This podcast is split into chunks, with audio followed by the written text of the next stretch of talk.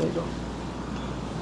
Praise the Lord. We thank God for His grace and His mercy. We want to welcome all of our listeners, those that are listening from Australia, praise God, those that are listening from England, those that are here throughout the Caribbean, we just bless the name of Jesus. Those, especially in my home country, in the United States, we just praise God. I'm here in Saint Martin's, and thank God for opening the opportunity to bring Semi in this part of the world. For the first time, this uh, historical moment that Semi is broadcasting, praise God, throughout the world. The, I am with the ministry called Christ Ambassadors Ministry International, under the pastorate of uh, Pastor Hilton Albert. Now, a year ago, by the grace of God, Semi, in partnership with several other churches, got together and were a blessing to the saints. I'm sure that you all are aware concerning the disaster of Irma. And here we are with our Christian family. We just praise God for that. It's awesome to see what God has done, that God has chosen. Of all the nations, God has chosen Saint Martin's to be the first place that we have our first uh, mission conference broadcast globally. So we thank God for that. Let's give the Lord a praise. Awesome to see what, what God is doing. I want to give a special thanks to Pastor Don Curtis from Christ Church, fellow church and brother in the Lord there in Maryland, who certainly helped us and also became part of Um, sending supplies and barrels and so forth right after Irma, and help us in making this broadcast possible. So we thank God. Now this week we will be going through the week of the, the book of Ephesians. Praise God. And we encourage you to join us every night at seven thirty. That's when we would begin, probably about five or ten minutes um, late a little bit, depending on what is happening on this end, and we will go until nine thirty every night. So it will be from Monday to Friday, and then Monday next week. So for those who are listening, praise God, I want to encourage you to visit us at uh, w w w dot c e m i mission dot org. I am Doctor McKeown, and it's a blessing to be here with you tonight. Let's get into the book of Ephesians, shall we? Now, saints, for you all who are here tonight, I want to I want to lay a foundation on this book.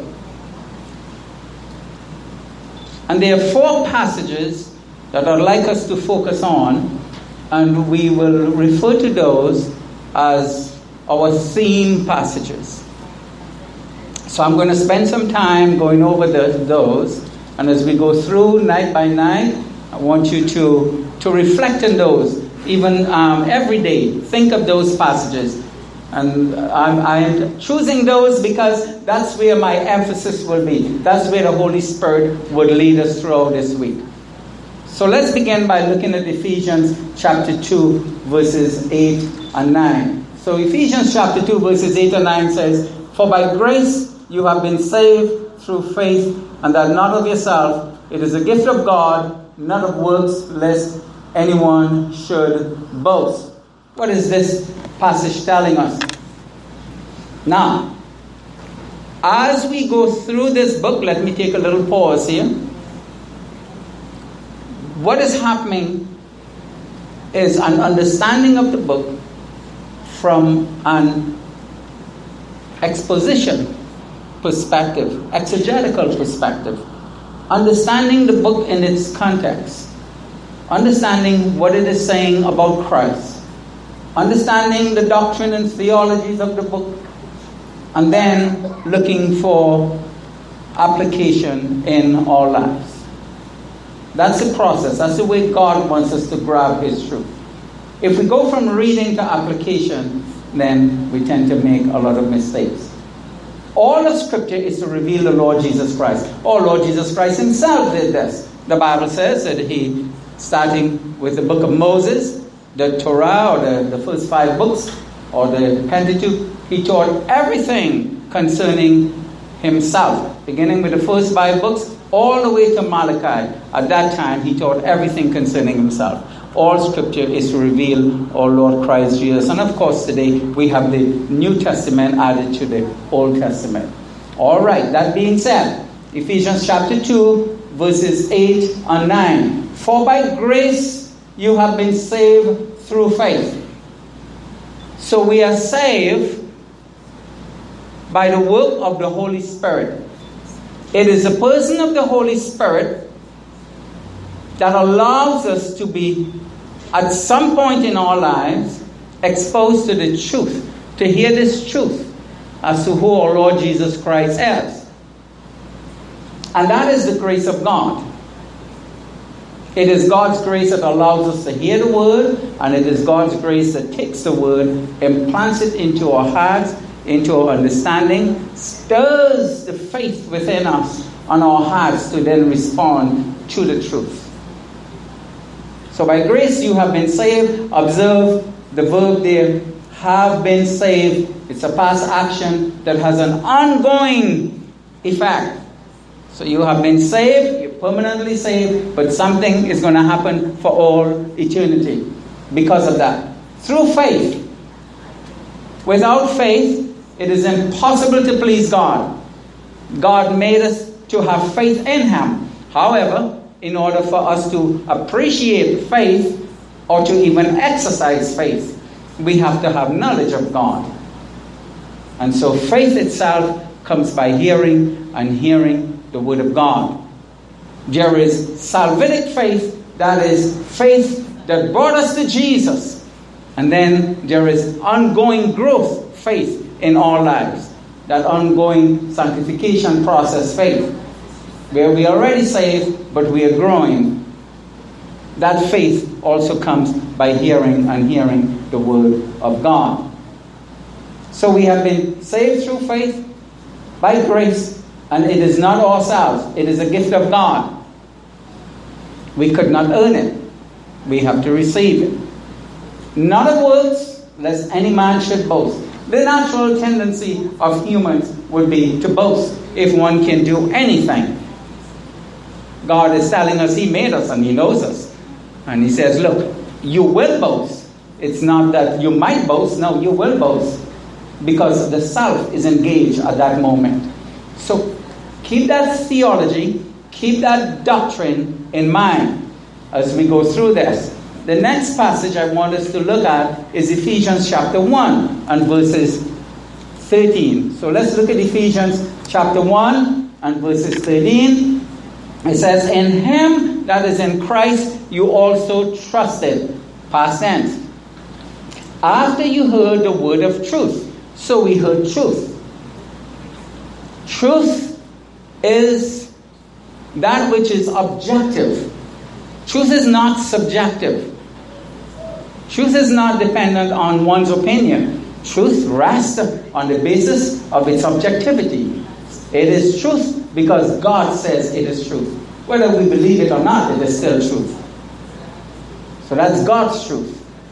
So we heard this truth. What truth did we hear? The gospel of your salvation. We heard an essential message.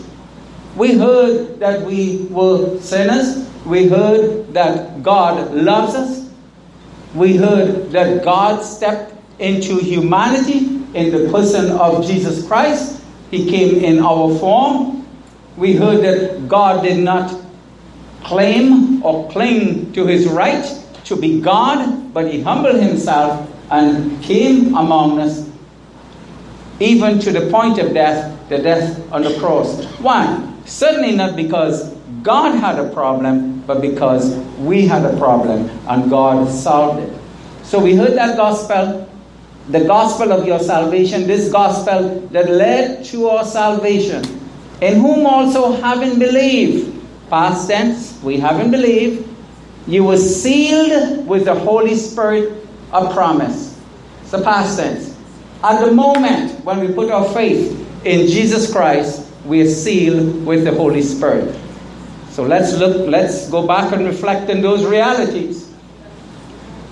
We are saved by the grace of God. For me, that happened fifty years ago. God saved me by His grace.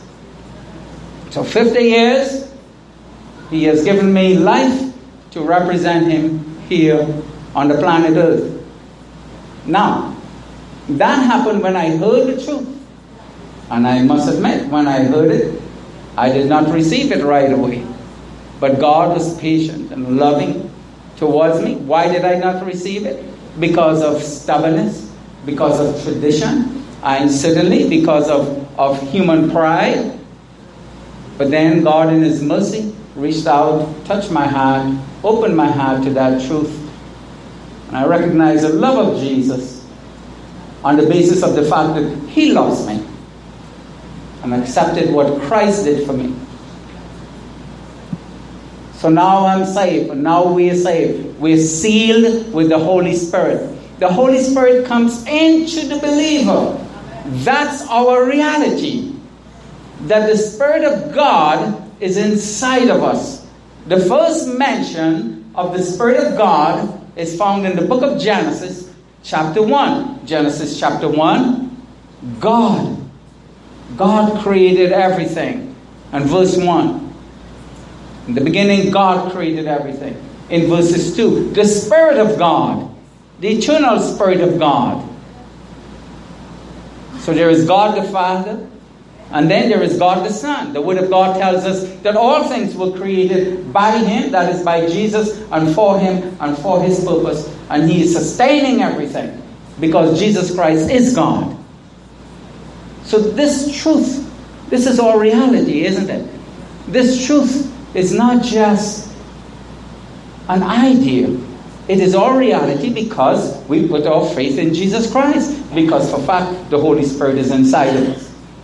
Now how long does he stay in us and why? Verses fourteen. He is a guarantee of our inheritance. He guarantees that one day we will inherit heaven until the redemption of the purchased possession to the praise of his glory.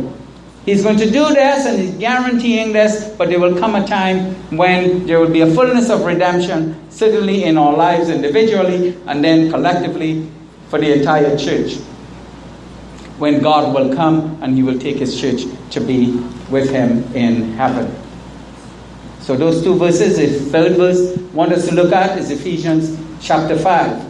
And verses eighteen. Remember, we are laying a foundation here. Because the question is asked. The question is, now that I am saved, now that the Holy Spirit saved me, and now that he has sealed me with his presence, what then? What then? What? How should I live? What should I do? What should happen? What is happening in the dynamic of this relationship in my life? Here is what God says. Ephesians chapter five and verses eighteen. We'll look at the last part of that verse. It says, but be filled with the Spirit. Be filled with the Spirit. I want you to move ahead. You have your notes to fill in there. And you can, I want you to move ahead a little bit. And I'm going to go ahead and we will exegete this passage because this is very important. Remember, this is one of those uh, theme passages that we're establishing here. Foundational passage. So there are four truths that I want to point out here by this verb, be filled. There are four truths here concerning this word, the, the use of this verb, be filled. Firstly, this be filled is in the second person plural. And what God is saying is this, all of you be filled. Not just some, but everyone be filled. Every child of God throughout the ages, God says, I want you to be filled with the Spirit. The second is this. It is in what we call, or what we can understand as, the imperative mode. In other words, it's a command. It's a command. God says, I am commanding you to be filled. I want you to be filled. You don't have an option in it. You can't decide. We're not to decide. Lord, I'm not sure if I should be filled. No, he says, I want you to be filled. Because I give you my Spirit. I save you by my grace. I am your Lord. I seal you with my Spirit. And now I want you to be filled with my Spirit. Now, then, we need to observe that it's in the present tense. And therefore, what this verb is telling us is this. We are filled keep on being filled moment by moment. God says, moment by moment. Now remember, where did salvation begin? By what process? We heard the gospel of salvation and we believe. We had faith. And so too, we have to have faith that the Holy Spirit is inside of us, and moment by moment, He is leading us and He is guiding us. That's the process of being filled with the Holy Spirit. Now, here's what is interesting in this, in this particular, this verb here. It's in the passive voice. It's not in the active voice. It's in the passive voice. So we, the subject, in other words, where it says, you be filled, and that you, meaning us, the subject is receiving the action. God does the filling. It is a work of the Holy Spirit. It's amazing, isn't it? For God says, I give you my Spirit. I give you salvation. I allow you to know that I'm your Savior. And now, I want you to be filled with my Spirit. It's a command I'm giving you. Moment by moment, you can experience my Spirit leading and guiding you. And I'm commanding you to do it. However, you have to receive the action. Because I'm the one doing it. No controversy there whatsoever. Let's think about salvation, saints. Let's, let's go back and think of the doctrine of salvation. God says that whosoever believe in him would not perish but have everlasting life. And yet he says, by grace you are saved.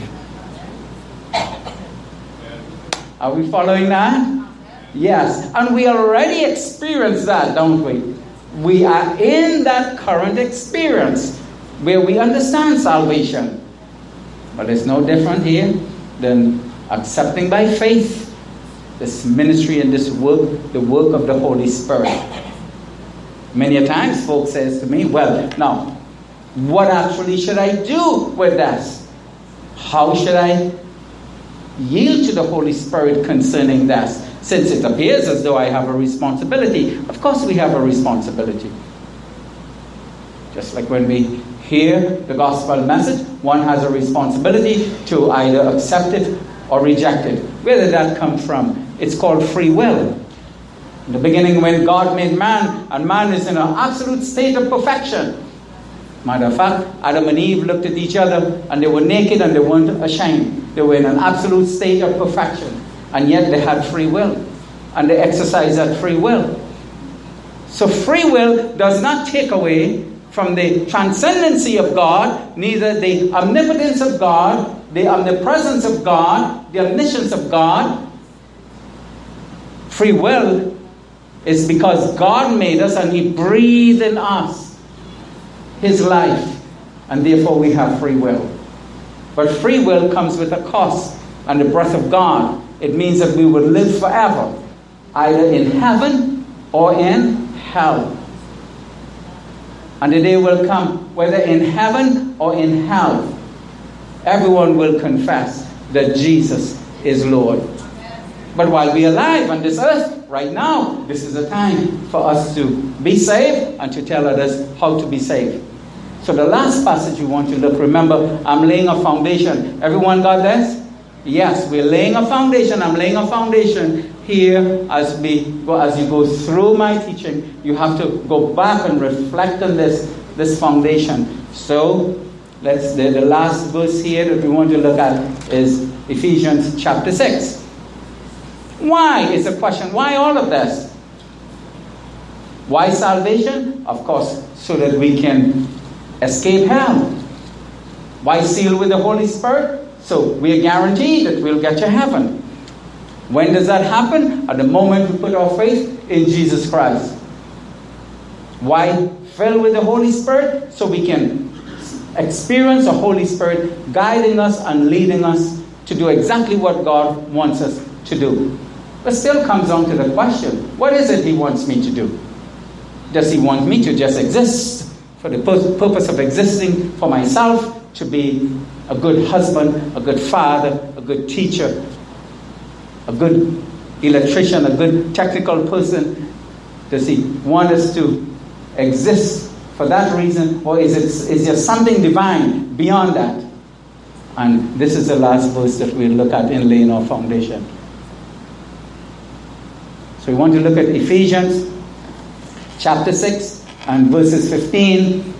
And here, in describing the full armor of God, it says, Ephesians six fifteen, and having shod your feet with, with the preparation of the gospel of peace.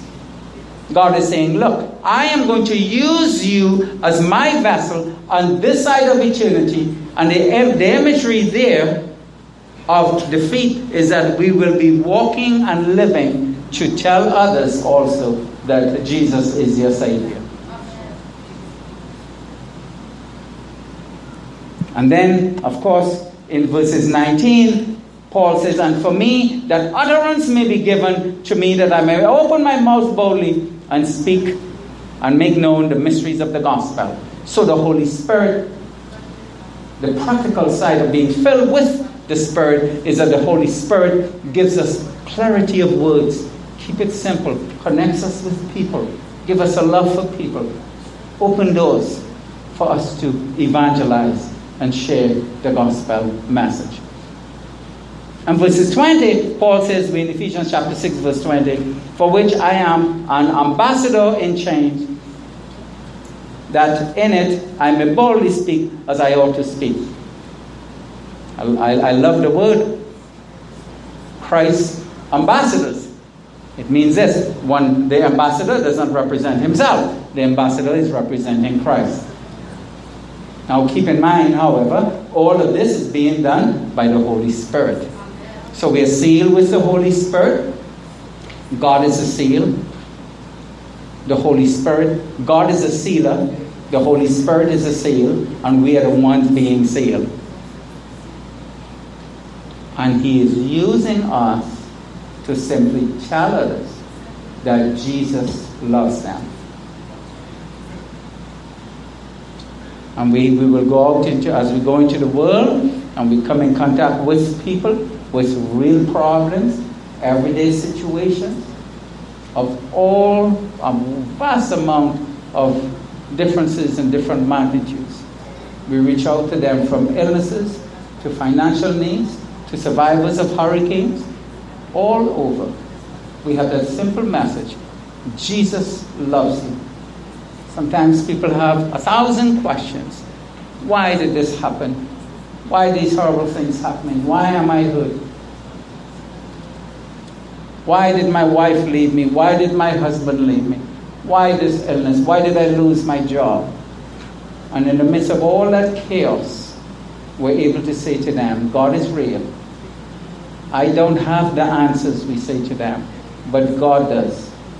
And we may not understand everything, but here's what I can tell you that I understand because this happened to me. And we're able to say to them, there was a time when I heard the truth, the gospel of salvation, and I put my faith in Jesus Christ, and He sealed me with His Spirit. And that's my reality. And God's desire is for that to become your reality and your reason for living. And you just let them know that Jesus loves them and He is filling your heart to love them. All right, so now having said that, that's our foundation. Are we following that? Now this will only work, this will only work if every day you pray this, these verses through and think through them every night, every day before we come to these lectures. Now let's go back now to chapter one and let's work through this. Paul, an apostle of Jesus Christ by the will of God, to the saints who are in Ephesus and faithful in Christ Jesus, grace to you and peace from God our Father and the Lord Jesus Christ. I must say certainly, remember this, we have a couple hours every night. Tonight it's shorter. So of course we will not be able to do justice to the fullness of Scripture. But, she will, but we would leave by the end of this week having a foundation whereby we're able to go back and pray and, oh Holy Spirit, help me to build on that foundation. The amazing thing about divine revelation is we're always growing and understanding the depths of God's Scripture afresh, moment by moment.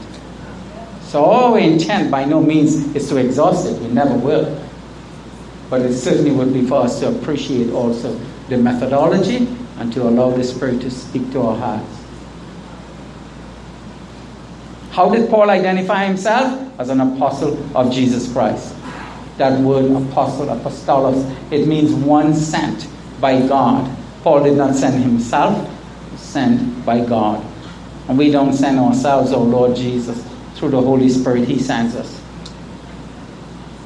What is meant by of Jesus? Of Jesus means that Paul belongs to Christ as we belong to Jesus. All of us. He owns us. We have been bought with a price. Christ is the blood of Jesus. Christ is the one who is filling His will in and through Paul and through us. That's our reality. That's truth. Remember, truth is that which is objective. It's from God. God is speaking to us primarily through two ways. Through nature. Nature declares that God exists. And then through His Word. And holy men of God wrote the scripture as they were moved by the Holy Spirit. And God sustained it because God says His truth. That is, this word will endure from generation to generation. Why? So that we can grow to understand God's love for us and who we are in that dynamic of that relationship. We want to move right on. Blessed be the God and Father. Now let's maybe spend a little time here with to the saints who are in Ephesus, faithful in Christ Jesus. So he's addressing this to a particular church, and he is in prison, a church in Ephesus. And he refers to them as saints. But observe, he describes them, he says that they are faithful in Christ Jesus. The word Jesus means Savior, the word Christ, anointed one. Grace to you and peace from God our Father and the Lord Jesus Christ. That unmerited favor be to you and peace from God. See, observe this. It, it's the grace of God that saves us. That is the only possible means whereby we can exist in this world of chaos and confusion and hurt and wars and disasters and give us peace. Because once we put our faith in Jesus Christ, the very peace of Christ becomes our reality, our experience. So confusion might be happening around us, but the peace of Christ is in us.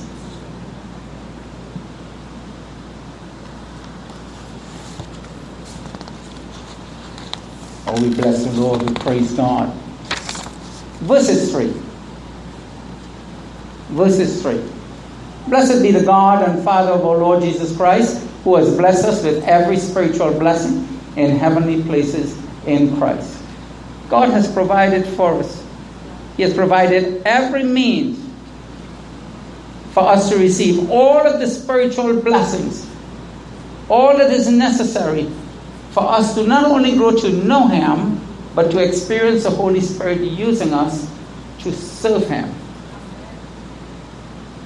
And when God saves us, God says, out of His choice, His choice only, God says, I will operate inside of you a divine gift, a divine ability. In all believers, God says, I'm going to operate that gift inside of you. And God says, I'm the one who will choose which gift. And I will enhance that gift. I will help you to become aware of that gift. As we grow, as this process that is happening here by coming in church and coming and exposing our hearts and minds to truth. The Holy Spirit is doing that inside of us. And God has blessed us. And remember now, that working of the Holy Spirit is heavenly. It originates in heaven. It does not begin here on earth. It starts from heaven. So every spiritual blessing that is in heavenly places in Christ. It is based on what Christ has done for us. It is all based on the finished work of our Lord Jesus Christ. It is in the realm and sphere of heavenly things, not earthly things. blessings that pertains to heaven. This adjective emphasizes quality as well as location. So think of it for a moment. This blessing originates from heaven, and this blessing is rich in Christ Jesus. Oh, brothers and sisters, as we grow to understand these truths, the Holy Spirit, everything changes. Moment by moment, everything changes. We experience these spiritual gems. We're no longer fighting to make sense of life and meaning of life. And it's, it's a very simple process. Or that we say, oh dear God, we come before Him. Because remember, God says that there are some, there are some commands He told us that we have to do. For example, He says, do not forsake yourself assembling. Come to church so He can, we can experience this growth process. God says, I want you to, to be confessing your sins before me. He says, don't ever say that you don't have a sin problem.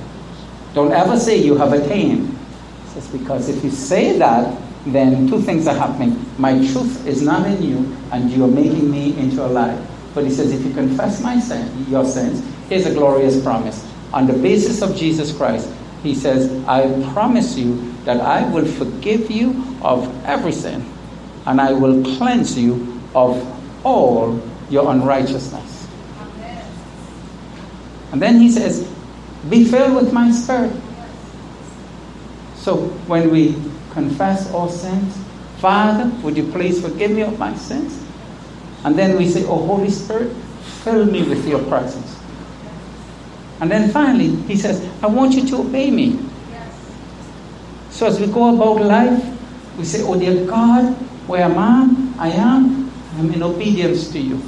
So on my way here to your country, I prayed, oh dear God, on flight to use me. And He did in a supernatural way. God used me from, from Washington to Miami, and then Miami to Saint Martin. And I can't wait for the flight back up. Because at that moment, I'm saying, oh dear God, Father, I confess all my sins. Dear God, Jesus, I thank you for filling me. I thank you, Father. Thank you for your forgiveness. Now, Father, the person whom you led to be sitting right next to me, oh dear God, here I am. I'm presenting myself to you, a living sacrifice in obedience. Give me the words. Let me say something to them. Let me start a conversation. And then, oh Holy Spirit, you orchestrate that conversation so it will get to the gospel.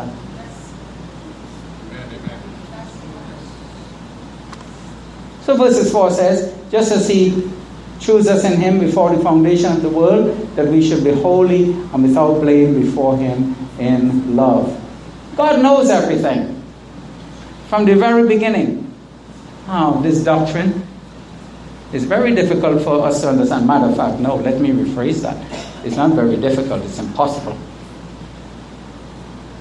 Because on the one hand, Paul is writing and he says, God chose us to be saved. On the other hand, we read about whosoever would call upon Him shall be saved. And we have these two doctrines. We have one that says God chose you to be saved, and the other here that says whosoever called upon the name of Jesus shall be saved. Now, can we fully can we understand that? No. Because remember, we are speaking about a transcendent God. He is beyond our thought, beyond our universe. Matter of fact, the Bible describes God this way. God cannot be comprehended. But we embrace both truth. And we are thankful. Now remember this, because here you have God chooses to be saved. On the other hand, it says, it is God's will that everyone be saved. And it is God's will that everyone hear this truth. And it is God's will, and God is delaying His coming because He wants none to perish. And then it is God's will, for God so loved the world that He gave His only begotten Son for the world, that whosoever believes in Him would not perish but have eternal life. So only God can comprehend these truths, since they originate from the very heart of God. But we are recipient of this benefit, and we thank God, but we have to go into the world and tell others and say, oh, Holy Spirit, use me. Because every time we come in contact with someone, we have to believe that it is God's will for that person to be saved, because the Bible simply says, God says, I so love the world. Matter of fact, God himself, when he, when he walked among us, when he stepped into humanity in the person of Jesus Christ, God himself says, I love the world. God himself says, one needs to be born again. So we go into the world and we understand this, just as he chose us in him before the foundation of the world, that we should be holy and without blame before him in love. I place this emphasis on the holiness. God says, from the very beginning, when I created you, my desire is that you walk in holiness. That's why when I made you, I said to you that you are perfect. And once man stepped out of that holiness by disobedience, God immediately initiates a plan of redemption. So in the Word of God, this theology, this of God, God is saying there are two realities. God says, I want you to walk in holiness. You're going to experience this by faith. That's why I created you. That's why I made you. And then he says, I love you. But even though you step out from my holiness, he says, I provide a way for you. And thus in Genesis, God is speaking to the serpent and he says, the seed of the woman will crush the head of the serpent. You will bruise his heel, referring to Christ. Christ's death on the cross. Just his heel was bruised, but the crushing of the head. The devil, he suffered the deadly blow of both. The more deadly, or deadly, deadly, worse, better word. Better descriptive. All right. There will come a time, however, book of Revelation, chapter twenty and verse ten, where Satan will be cast in eternal hell forever and ever. And then there will be a new heaven and a new earth. What a glorious moment. But until then, for every human being, it is God's will. God's desire is for that person to be saved. And as we go through this book, we'll find a reality now. This reality is spiritual warfare. The one who created this chaos in the first place. Of course, he tempted Eve. And she perhaps, well, she should not have had a conversation with him to begin with. But she did, and she disobeyed, and then Adam disobeyed. There is something about man when he disobeys, he will never face up to what he has done, so they both blame someone else. So Adam blamed God for giving him the wife, and, and the wife blamed Satan. And here is what God says. God says, and, and why? Why did that happen? Because man in his fallen nature, by himself, it's impossible for him to own up, to say, I have a sin problem. So God says, I'll solve it. While, while you're yet in sin, I'm going to come and I'm going to die for you. And the only possible way that that can happen, God says, I am going to make a, a covenant, a promise, that I myself will come. That's the only possible way. The angels in heaven rejoice. They look at us and they, they are amazed. They are totally amazed. They said, these humans are made less than us, and yet Messiah came for them and not for us. And God has sealed us with his Holy Spirit. We want to move right on. And, but let's remember this now. First Timothy chapter two and verses five. For there is one mediator, there is one God and one mediator between God and man, the man Christ Jesus. That's a central doctrine throughout the book of Ephesians.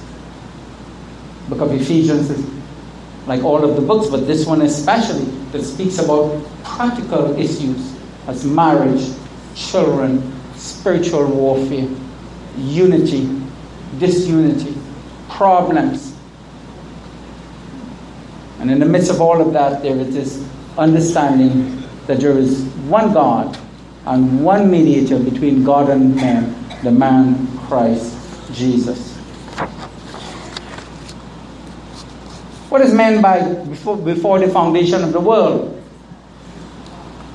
Before anything was created, God's choice was eternal. God's plan is timeless.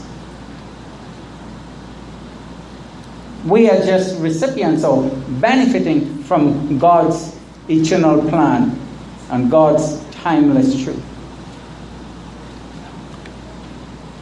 The fall of man was by no means a surprise to God.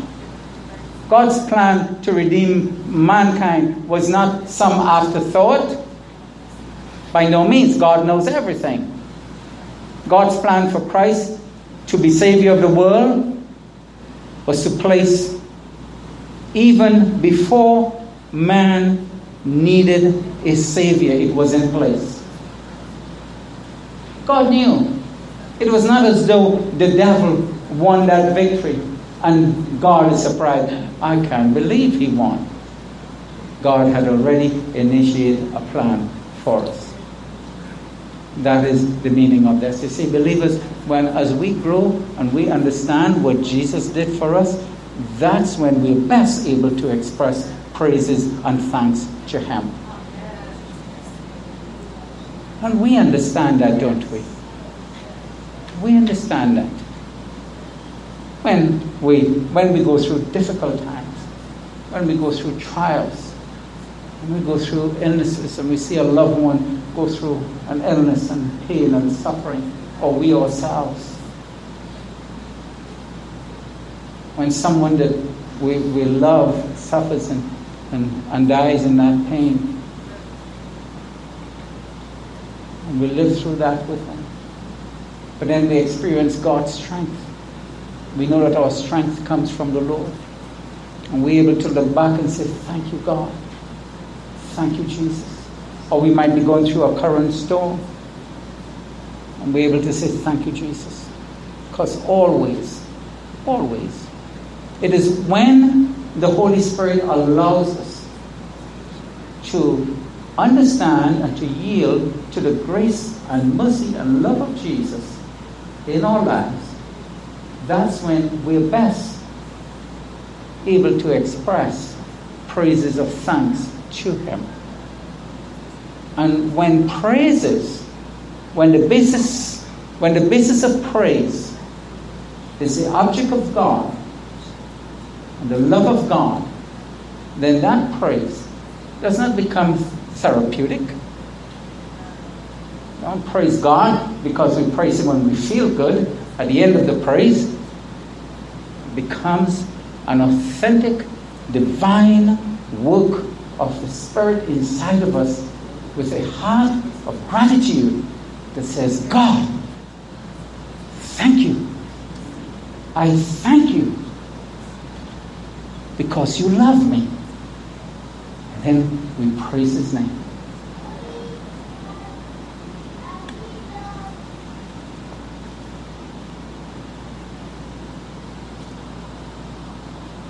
And with all of this now, God wants us to experience holiness. He says, just as he chose us in him before the foundation of the world, that we should be holy and without blame before him in love. This is the very holiness of Jesus. The apostle describes, he says, he is going through a, a dilemma, a circumstance. The things I ought to do, I do not. The things I ought not to do, I do. O wretched man, who shall deliver me from death? And yet Paul himself, having received divine revelation to write thirteen, maybe fourteen, fourteen of the books of the New Testament, God says, Paul, lest you become puffed up with all of this, I'm going to protect you from the south. I'm going to send storms in your life. We describe as a thorn in the flesh. And you will cry out to me three times. And whatever they were, It had to be worse than being shipwrecked, worse than being beaten, worse than being falsely accused, worse than being imprisoned, worse than being threatened. I can't think, oh dear God, what could be worse than all of that? And then he cries out to God, and God says, I'm not going to answer you. God says, because in, in, in my silence, there lies your victory. So oftentimes when we think God is silent, that's when he is best speaking. Because God says, in your weakness, you will best, best experience my strength. What is God doing? He's protecting us from self. He's protecting us from the enemy. And he's allowing us to experience the very nature of the holiness of Jesus inside of us. Having predestined us to adoption as sons by Jesus Christ to himself according to, to the good pleasure of his will. And here we find this word predestined. And yet we find that God is telling us that it is his will. It is his will that none should perish. And, yet, and that we have a choice. The idea here of predestined, best we can understand, I think, is that God's choice beforehand. The eternal outworking of God's grace. The eternal plan of God. I think it's best understood by the word grace, unmerited favor, that is best understood by the definition of its application that says, while you were yet in sin, I love you. For grace, for sin separated us from the holiness of God, and we are not able to measure up to God's holy standard.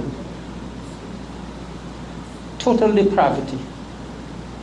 And God reached out to us. And God had put all of this in place. Think of this for a moment, brothers and sisters. Think of this for a moment. Think not only of our lives, but let's think about humanity. When, when Adam sinned, and sin entered the world, God says, because by this man Adam disobedience. God says, I have a, a second Adam. God himself will come to solve that problem. This verse here can be best understood as an expression of God's love. So when we think and we're asking the question, oh dear God, what then is my purpose? What does this have to do with me? We have to think in terms of, oh dear God, your eternal plan from the beginning and right now in my life. Right now, as I exist as a person. And then the world as it is, dear God, for people need. They need to be saved. Need to come to you. So in a sense, in a sense, yes, Scripture is God is always reminding us that we should appreciate his work with humanity collectively as he is dealing with humanity, and then individually as he's dealing with us, and then to the individual person that we come in contact with. That Jesus at that moment is dealing with that person, and he wants that person to be saved.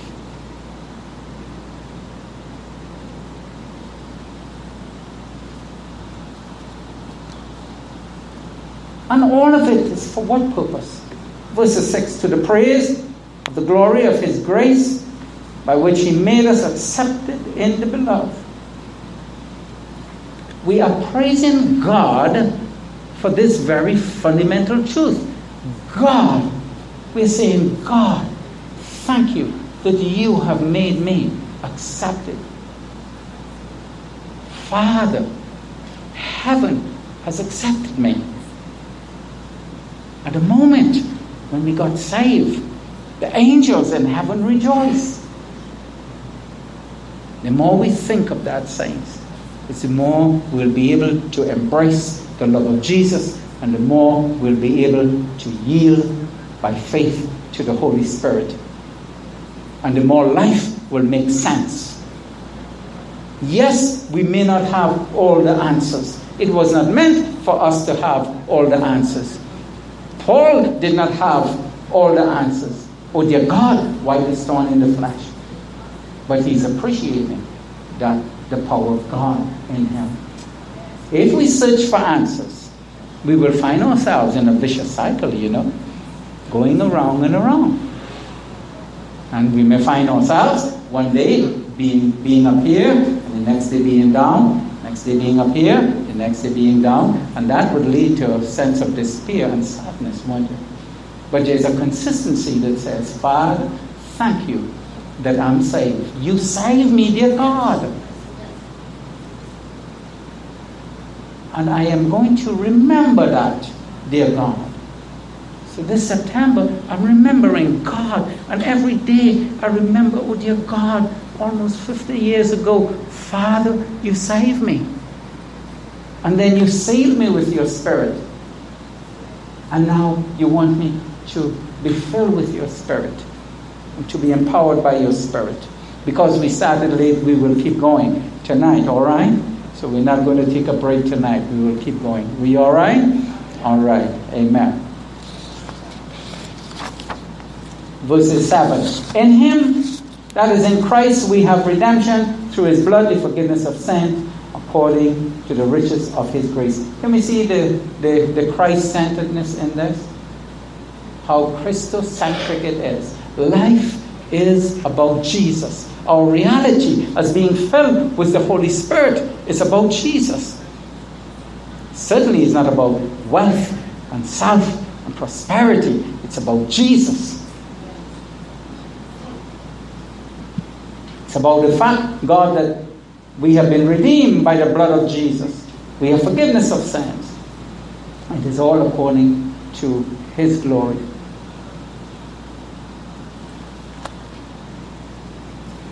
For this reason, God owns us.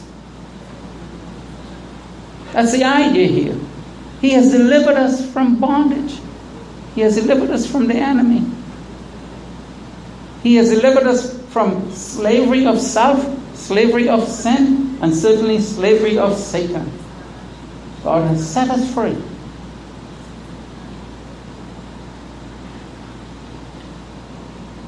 Our freedom is complete. We're not working for freedom. We're not. We're not working for freedom, believers.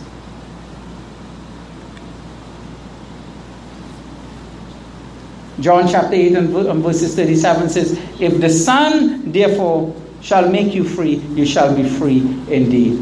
And the idea of, as if the Son, therefore, shall make you free, it is, since the Son, you know, the Son will make you free.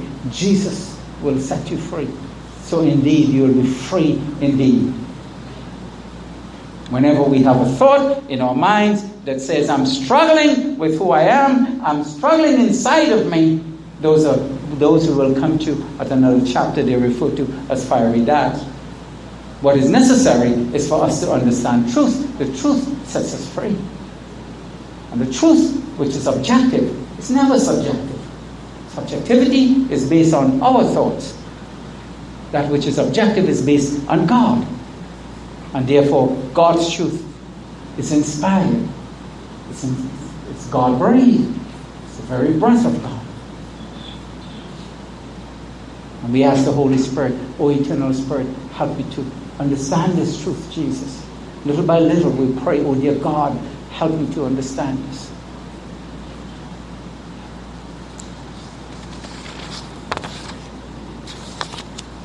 Why the blood of Jesus? It's because without the shedding of blood there is no remission of sin. Blood itself represents life. And we understand this, don't we? But here is where we have to stay. We have to stay within that truth. Every day, Jesus, thank you that I have been redeemed by your blood. Thank you, Jesus. I might be hurting physically. I might be hurting even emotionally. I might be hurting mentally. I might be tired. But Jesus, might be confused. I may not know what decision to make. Or maybe I might be persecuted for the Lord. Someone might decide to hate me because the devil plays hate in their hearts for no reason. But our answer is this: I have been redeemed by the blood of Jesus. On that basis, God says, no weapon that Satan can bring against us will ever prosper. It's impossible to prosper, because I have been redeemed. I have been purchased by the blood of Jesus. Jesus Christ is the ransom paid for my salvation. Jesus himself is the ransom paid for my salvation. Jesus himself. What glorious truth. How shall we then, how should we then view salvation? Certainly it's not a matter of man's attainment or achievement, is it? It is completely by divine atonement. That's how we should view salvation. And thus, remember our foundation verse, by grace we are saved.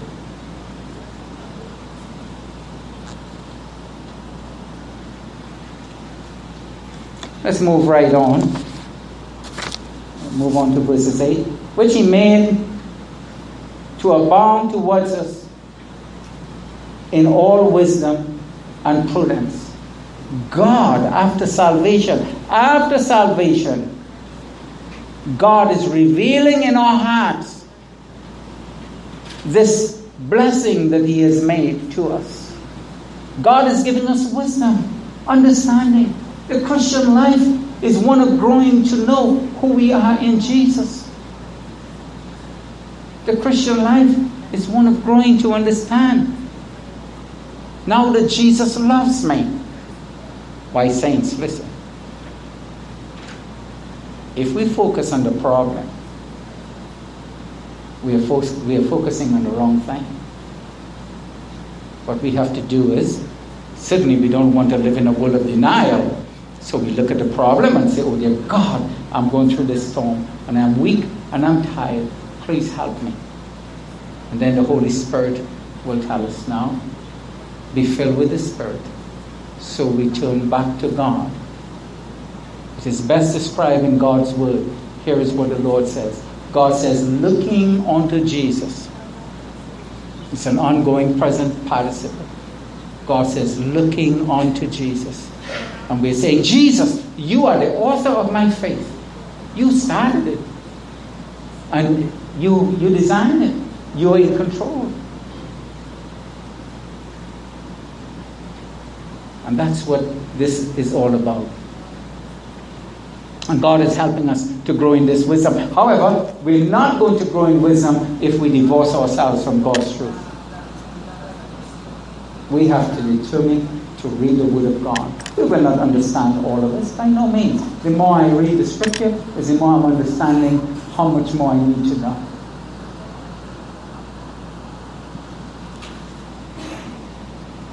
It is a mystery, having made known, verses nine, having made known to us the mystery of His will, according to the good pleasure which He purposed in Himself. Yes, even the, the doctrine of God's election and the doctrine that it is God's will for everybody to be saved, and it is Jesus died for the entire world, and Jesus is delaying his coming because he does not want people to perish. It's a mystery. What is what is a reality is this: I am saved, I am sealed with the Spirit, I can walk with God, being filled with the Spirit, and as I have been saved by faith, I am experiencing being filled with the Holy Spirit by faith, and I have a purpose, and the purpose is the Holy Spirit. He will operate inside of me the very power of Christ to go into the world, and he will operate a particular gift or gifts inside of me, and I will come to understand that gift or those gifts, those divine abilities. And I will share the gospel because God will open the doors in people's lives, in individual lives. Sometimes for some of us, in a much larger scale. Like even at this moment, right now, as this broadcast is going globally, for those who are listening around the world, whether you are in Australia, in the United Kingdom, in India, wherever you are at, there is one mediator between God and man, the man Jesus Christ. Amen. Seek him. He is God. You may not fully understand it, but he is God. And he loves you. He loves you. And he went to the cross. And he died because he loves you. If you care, open your heart and accept that. Just best you can. Wherever you are at around the world right now, this truth, Jesus loves you. And he wants you to be born again. He wants you to be saved. And if, as you put your faith in him at this very moment, he promised that he will save you. And he will fill you with his spirit. And he will give you eternal life. So I know that you're listening from Saint Martin. The small country, the entire planet is listening. Bless the Lord. So we're going to pray. Yes, we have half an hour again. But at this very moment, as the Holy Spirit is leading us, we're going to pray for your salvation in the name of Jesus. And God says that if you would confess with your mouth and believe in your heart the Lord Jesus Christ, that prompting that you're feeling right now, in your heart, that's the love of Jesus. Beyond your religious tradition, God loves you. So I'm going to encourage the saints here, this beautiful island of Saint Martin. And we're going to pray. And we'll be praying essentially this gospel message. And you'll be hearing our voice. We have put our faith in Jesus Christ. But we want you, by the grace of God, to respond to this truth. So we'll be praying these words. And we ask you to pray along with us. Because God says we must do this. So I'm going to encourage the saints to let's pray. And let's pray aloud. So that all those around the world who are hearing this gospel message, this is your moment. In whatever country they are in, they can put their faith in Jesus Christ as your Lord and Savior. Hallelujah. So let us pray. And pray with me aloud. Lord Jesus, Lord Jesus. Thank you. Thank you. Lord Jesus, Lord Jesus. You are God. You are God. Lord Jesus, Lord Jesus. Thank you, thank you for loving me. For loving Lord Jesus. Jesus. I know, I know that I have a sin problem. A sin problem. Lord Jesus, Lord Jesus. Thank, you thank you for loving me. For loving me. Lord Jesus, Lord Jesus. Thank, you thank you for your death, for your, death. Your, burial, your burial, and your resurrection. And your resurrection. Lord Jesus, Lord Jesus. By, faith, by faith, I accept you I accept as, my Lord, as my Lord and my Savior. Lord Jesus, Lord Jesus, thank you, thank you for the gift, for the gift of, eternal life. of eternal life. In Jesus' name, in Jesus' name I pray believing. I pray believing. Amen. Amen. Hallelujah. Amen.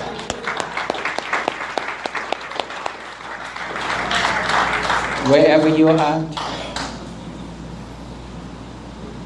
and in the future, this broadcast will stay out there. Will never be erased. And the Holy Ghost will continue to lead others. But right now, in your country, it is not by chance that you log into this station. That's the power of the Holy Spirit. That's Jesus reaching out to you. And this decision you made tonight changed your destiny.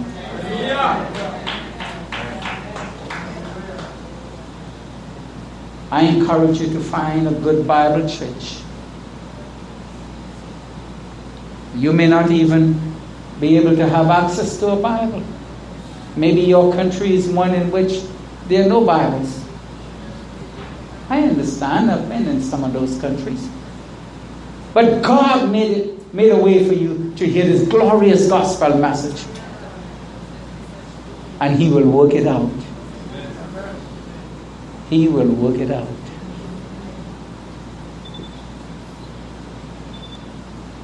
Praise God. So we are moving right on. Praise God. So let's move on to verses thirteen. In Him, that is, in Jesus Christ, you also trusted. This is speaking about you, listener. At this moment, a few moments ago, you put your faith in Jesus Christ. We did here in Saint Martin's. We who are Christians, we who put our faith in Jesus Christ, we're saved, we're born again, we're not ashamed of the gospel message, because we know it is the only way whereby people can be saved.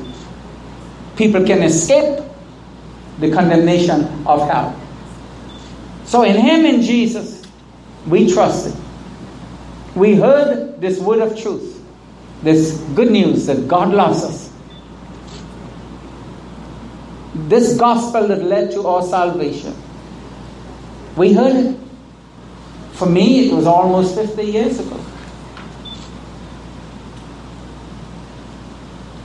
Salvation is through Christ. In whom also having believed. So we did believe. When we heard this truth, by the grace of God, we choose to believe in Christ as our Savior. What's the result of it? When we believe in Jesus, we're sealed with the Holy Spirit. God's Spirit came inside of us. He saved us. And the hundreds of millions of Christians around the world, they have experienced the same thing. And if today it is nighttime here for us, it might be morning for you, depending on where you are. It might be the middle of the day. Does not matter. What matters is this: you put your faith in Jesus Christ. And God has sealed you with His Spirit. We heard this truth. And God gave us the grace to choose to believe in Jesus. And He has sealed us with His Spirit, which guarantees that when we die, we will be in heaven. Who is the guarantee of our inheritance until the redemption of the purchased possession to the praise of His glory. Why is the sealing of the Holy Spirit the earnest of our inheritance? Because He is the payment for a transaction that will be completed in the future. See, the Holy Spirit seals us right now, but that transaction is going to be completed when we leave this earth and we get to heaven. We are saved right now. We're not, we're not attaining salvation. We're saved. But there is a transaction that is taking place. We still have to contend with the weaknesses in this life and problems. And we are growing spiritually. But that spiritual growth will come to its fullness when we appear before Jesus. And we have a body likened unto the angels. And we will see Christ and understand Him fully as we ought to understand Him. That's when it will be completed. And thus the use of this word inheritance. Something to come. because he is a pledge guaranteeing a complete transaction. The Holy Spirit in us is a pledge. He is guaranteeing it will happen. Oh, to the child of God, we are looking forward to this. Each and every one of us, that there will come a day when we will fully understand what this salvation is all about. When we stand before Jesus and worship him. Because he is representing the foretaste of heaven. The Holy Spirit is actually representing the foretaste of heaven. What heaven is. The hope of heaven. The glory of heaven. Thank God that this earth is not all that, that this is it. Thank God is something better than this earth. Something better than this life. Because he is a guarantee that what God will perform, that God will perform all that he promised. When God says he will do something, he will do it. And the Holy Spirit is guaranteeing that. He's saying, look, I'm giving, God says, I'm giving you a guarantee. The guarantee is that when I say I'm going to do something, I'm going to do it. And here is the guarantee. Best described, I think, in the book of Philippians chapter one and verse six, it says, we are confident of this very thing, that he which began a good work in you will perform it until the day of Jesus Christ. Verses fifteen says, therefore, I also, after I heard of your faith in the Lord Jesus Christ and of your love for all the saints. What is meant by this, therefore? It means on account of this. On account of everything that was said before. Because of what was said. Because of that fundamental truth. Whenever we see the word therefore, we have to ask ourselves, what, what doctrinal truth is being, has been mentioned before? And what is this doctrinal truth that was mentioned before? Is that we're saved. I am saved. Remember, we now we can we should always personalize it. Father, know that I'm saved because you saved me by your grace, dear God. Now that you saved me, now that you allow me to hear. Whenever we heard it, God, thank you that you have sealed me with your Spirit.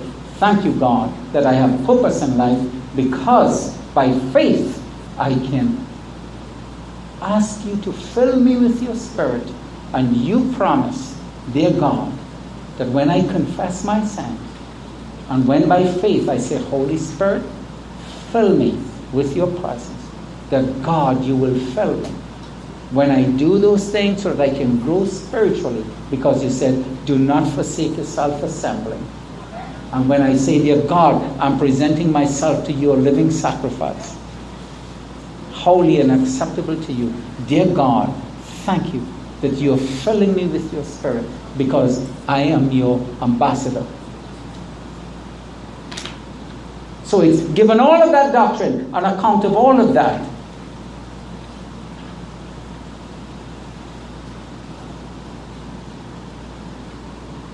It says, after I heard of your faith in the Lord Jesus Christ and your love for all the saints, the Holy Spirit having come inside of us, it's a past action, it did happen, right? And sealing us with his presence, he fills our heart with a love for Jesus, and he fills our heart with a love for each other. This is what happened with Pastor Hilton. So we prayed. The saints just poured out. Let's be a blessing to the saints. We do not have to know you personally. Just know it's a love of the Holy Spirit filling our hearts.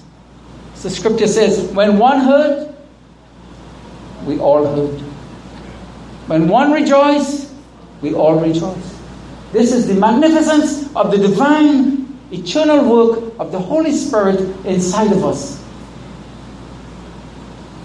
It's a reality of Jesus. inside of us. And we, we grow to understand it, don't we? As we immerse ourselves in Scripture. As we read the Word of God, and we pray, and we ask the Holy Spirit, please help me to understand your presence and your work. Paul says, I do not cease to give thanks for you, making mention of you in my prayer. The Holy Spirit inside of us, He is teaching us how to pray. Our relationship with God started with prayer. When we first prayed and we said, Lord Jesus, I accept you as my Savior. Our relationship with God is a, is a, is a divine continuum where the Holy Spirit continues to teach us how to pray. Matter of fact, God says to his, Jesus, our master, said to our brothers and sisters who walked with him, he says, go and make disciples of all nations. He says, go and share this gospel message. Go and tell the world that I love them. And then he said to them, don't go. Sounds like a controversy. It's not. He says, don't go yet. He says, I want you to wait. But when you wait, I want you to be in prayer. And as you pray, two things will happen. What was prophesied by the prophet Joel and many of the prophets in the Old Testament, this person of the Holy Spirit will come and begin a work. Our Lord Jesus said, prior to that, he says, it is expedient that I go. I have to go. For if I do not go, the Comforter will not come. It's a glorious work of the Trinity, working in harmony for all redemption. So God the Father sends the Holy Spirit, and the Holy Spirit came. And then the second thing that happened is that they were filled with the Holy Spirit. And they began to go out and evangelize. And they had a problem because there was a pilgrimage feast. There are three Jewish pilgrimage feasts, and Pentecost was one of those. And the men from other nations will come. How are we going to share the, speak in their language? The Holy Spirit anointed them and filled them, and they were able. They don't have. They did not have to go to language school. God just filled them, and they went out and proclaimed this glorious gospel message that Jesus is your Savior, and thousands got saved.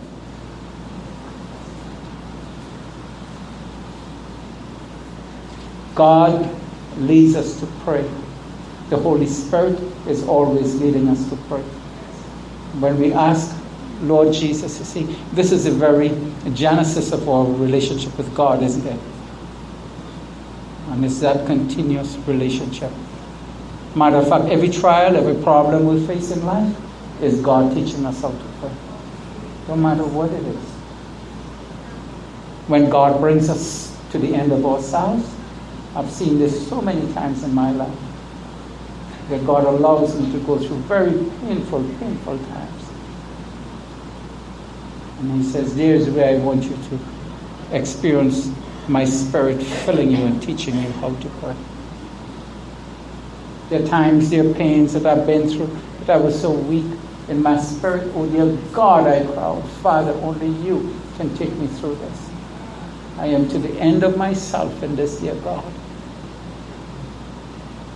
The Holy Spirit, that still quiet voice, God says, just cry out to Jesus. Just cry out to me. He teaches us how to pray. He says that the God of our Lord Jesus Christ, the Father of glory, may give to you the spirit of wisdom and revelation in the knowledge of Him. The Holy Spirit continues to reveal Jesus in us. That's what he's doing. Now we must keep this in mind. Who is building his church? Our Lord Jesus is. He did not tell us to build his church. He is building his church. I sure thank God he did not tell me to build it. I personally would have made a mess of everything. So I thank God that he is building his church. And therefore the gates of hell will not prevail against it. So we are growing to understand who we are in our Lord Jesus Christ. I want us to go back a little bit to verses sixteen. It says, do not cease to give thanks for you, Listen, the more I live, it's the more I'm understanding, by the grace of God, that the best prayers are those that begin with thanksgiving before we get into requests. Those that begin with, God, thank you. God, I have all these needs here that are painful, but Father, I thank you. Sometimes, sometimes so much the Spirit will lead me to say, God, I just thank you that I can thank you.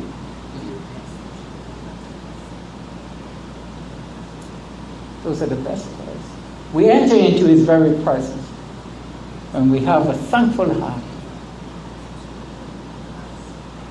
And observe the continuum of it. He says, I do not cease to give thanks. And observe the selflessness of it. He is thanking God for them. And not just about himself. He's thanking God for the saints.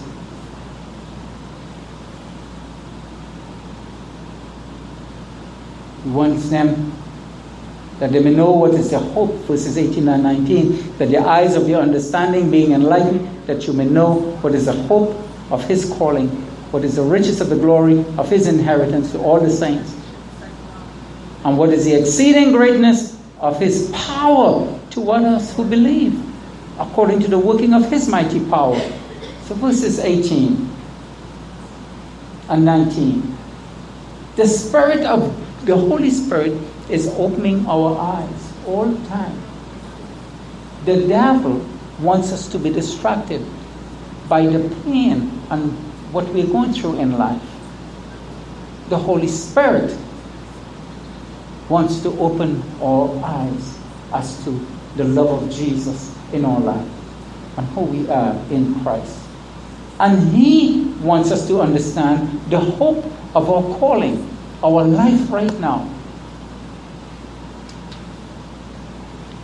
This immeasurable power of God. I want us to reflect a little bit on nineteen. And what is the exceeding greatness of his power? That is, is God's power towards us who believe, according to the working of his mighty power. Remember this, that our Lord Jesus said, He says, but you shall receive power. Who is receiving the power? We are receiving the power. He says, when the Holy Spirit comes upon us. What is, the, what is this power about? In every child of God, there is a potential, a divine potential. So let me say that again. In every child of God, there is a divine potential. God has given us a divine potential to be His ambassadors, to represent Him, to be able to influence and to share the gospel in every child of God. But in order for that potential to be attained, it can only be attained under power. It's, for example, uh, we have this system right here. This is the potential. The potential is that this be broadcast globally, and it is. But in order for it to happen, it needs power. So Brother Roy connected this. He ran the power. Without the power, what happened? We'll be wishfully thinking that it will be all over the world. It's not going to get there unless there is a connection. But the connection empowers this to function. Are we following this? Yes. So that God says, I am going to work in you my power, but it is your power. Jesus says, remember, our, our Master says, but ye shall receive power. Who is receiving it? We are receiving it. Don't be afraid of it. Don't be afraid of it. When it's from God, it will not lead us to pride and self and those type things. When that power is from the Holy Spirit, it will lead us to do one thing, to be a witness as to who Jesus is. Don't be afraid of this power that comes from the Holy Spirit inside of us. What He asks of us is to surrender. So He says, this power, the greatness of His power, those who believe according to the working of, and it's His mighty power working inside of us. people come to us and they said, uh, I see what you do. I am so moved by what you do. You are a very powerful person. I want to give you some praise. I said, now wait a minute. Thank you for your words of encouragement. But yes, indeed, what you are seeing is power inside of me. But the source of that power is the Holy Spirit who is inside of me. I don't have to pray to ask him to come inside of me. He's already there. What I have to do is to confess my sins so that there will not be any weights or hindrances, so that he can do his work, and ask him to fill me. Then I have to step out in faith and watch and see the power of the Holy Ghost.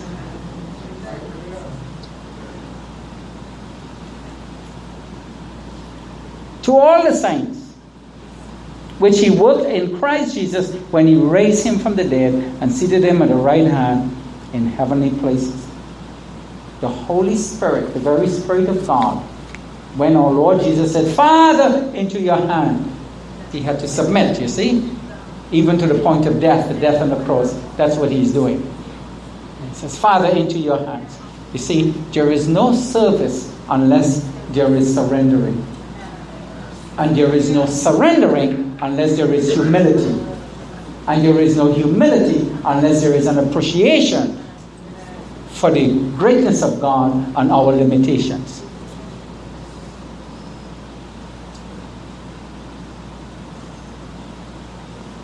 So the Holy Spirit that brought about the ascension of Jesus, who has exalted him to the highest office. All power has been given to him in heaven and on earth. Above all principalities. This is our risen, our risen Savior. There is nothing the enemy can bring against us that Jesus has not triumphed. The child of God stays in bondage when that person is not appreciating the victory of the cross. As we understand the finished work of Jesus on the cross and how he triumphed over Satan, the more we understand the power of God that resonates inside of us as we go into this world of darkness and say to this world, Jesus is Messiah. And when we speak the truth, when we speak the word of God, as Jesus himself, he says, it is written, the demons will tremble. Even Satan himself had to flee. And Jesus said, it is written. And the devil fled before he lost the battle on the cross. How much more now that he has lost the battle on the cross? His power is broken. Christ's power is inside of us. And here is a wonderful thing. Christ's power, the person of the Holy Spirit, who brought about the resurrection of Jesus, resonates inside of us. He lives in us. Thus we can say, for me to live is Christ.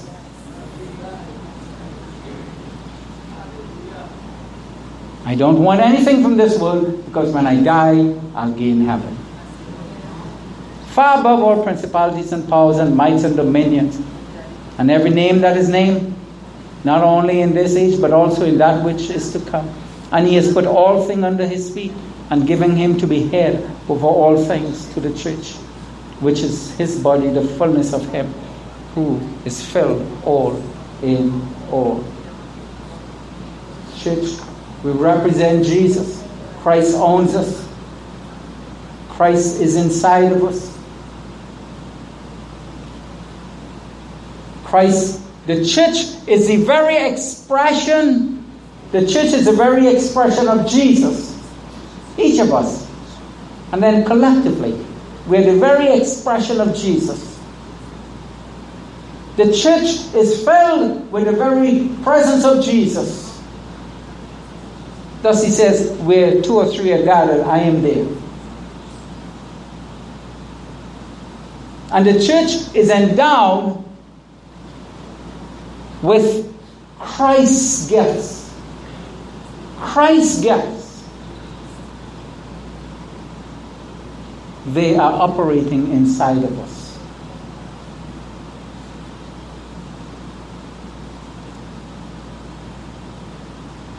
The truth will always set us free.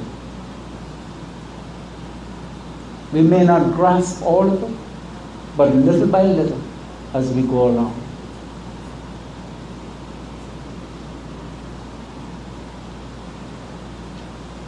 I want to encourage you. You always have to ask this question. Lord Jesus, Holy Spirit, what are you teaching me? Just as in the beginning, it was God, what are you teaching me? Before we got saved, what are you teaching me? Someone came to me fifty years ago and said, you need to be born again. I had no problem with the word born again. I'm born again, fine. I'm fine with that. The process of reincarnation, you're born again. Until he says to me, he said to me, you have to put your faith in Jesus. Now I had a problem. Because now he's telling me about something in which I am not in control of doing something, of appeasing God and appeasing my conscience. Now he's giving me a doctrine, something that is saying to me that I have a problem, but God loves me. I did not embrace that truth right away. Matter of fact, for thirty days I rejected it. Matter of fact, I, I actually came up with an evil plan how to frustrate the person, insulting my generations, insulting what I embraced to be my truth. I came up with a plan to frustrate him. And it did, or at least I thought it did. I worked it out that he will be every day walking with me. And I'll walk very slowly, I'll eat my lunch, take my time and get back to school. And when I got back to that school, I walked so slowly, so when he get back, he will not have time to eat. I kept that for thirty days. And for thirty days, he says to me, the point is that Jesus loves you. And he is God. And he loves us all. And one day I turned to him and I said, what are you doing? He said, what are you doing? For all these days, you're walking up and down and you're missing your lunch. Aren't you tired of this? And he looked at me and he says, no. He says, lunch does not matter to me. Food does not matter. He says, Jesus loves you. And he has given me a love for you. See the love of God.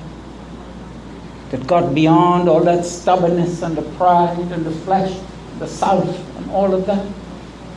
It's the battle of the enemy coming against my soul, you see. And right the other side of this room. I did not understand what happened, but what I know is that at that moment, that gospel truth got into my heart. And I could not stand. I could not stand. My knees were weakened and I fell forward and he reached out and grabbed me. Thank God he was a bigger guy, you know. He reached out and he grabbed me. And I began to weep. Oh dear God, you do love me. There are not three hundred plus million gods. God, dear, only, there's only one God. Oh dear God, I need you.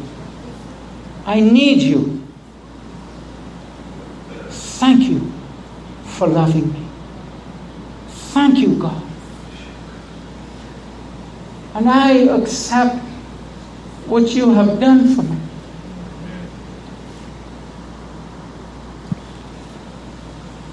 I went home and I did not say anything to my parents.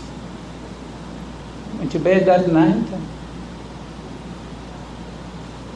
thanking God and thanking Jesus. The very next day I I told my friend I started walking and actually running to the place where I had to get lunch. Ate my lunch quickly and, and had some spare time. And he said, "What are you doing?" I said, "I have to tell people." And I walk up to this person and says, "Yesterday I accepted Jesus as my Lord and Savior." And I quoted John three sixteen. Those thirty days, that's what he was giving me over and over. John three sixteen. "For God so loved the world that he gave his only begotten Son, that whosoever believes in him would not perish but have eternal life." And the next day, I remember going up to this person and saying, "Sir, day before yesterday, I accepted Jesus as my Savior." I quoted John three sixteen. By the third day, I remember walking up to this man, and this man is going in a liquor center. And I said, "Sir, a few days ago, I accepted Jesus. He's one God. And he loves you. And he loves us all." And quoted John three sixteen. I remember that man looking at me, and he says, "Sonny, thank you for that." He said, "I was about to go in here and drink my money out and gamble it, and I know I need to take it home to give it to my wife." And he walked away from that place. My friend looked at me and he says, "What are you doing? Every time you tell someone something, you're just telling them John three sixteen. And I says, "That's because that's the only verse you taught me."